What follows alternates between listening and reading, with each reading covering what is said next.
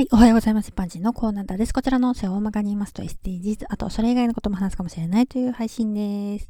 続きものでお送りしております。今回は前回からの続き、ひったくりについてです。交番に戻ってきて事情聴取。バイクの特徴とかナンバー、犯人の特徴を聞かれました。夕方とはいえ暗かったせいもあるけれど、私、バイクの色とかナンバー全く覚えていないんですね。ナンバープレートの番号が隠されていたのか、ナンバープレートがついていたのかすら記憶にない状態でした。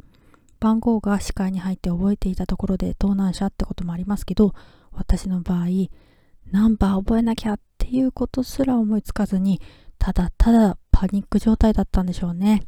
犯人たちはすでに遠くへバイクを走らせているだろうし、追うにも警察官にとって私の情報提供量少なすぎて動けないって感じですよね。私は被害者だけど、なんで自分ナンバー見てないんだって思って、犯人に対して悔しい気持ちプラス自分に対してがっかりしてしまいました。手提げカバンは左右どちらの手で持っていたのか聞かれて、路駐車側というふうに私は答えました。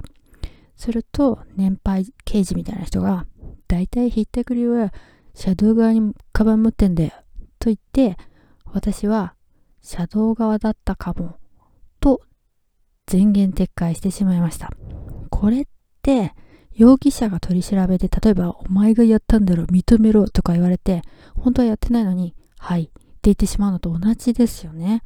脅されたり、誘導されていってしまうやつです。続きはまた次回。また聞いてくださいね。ではまた。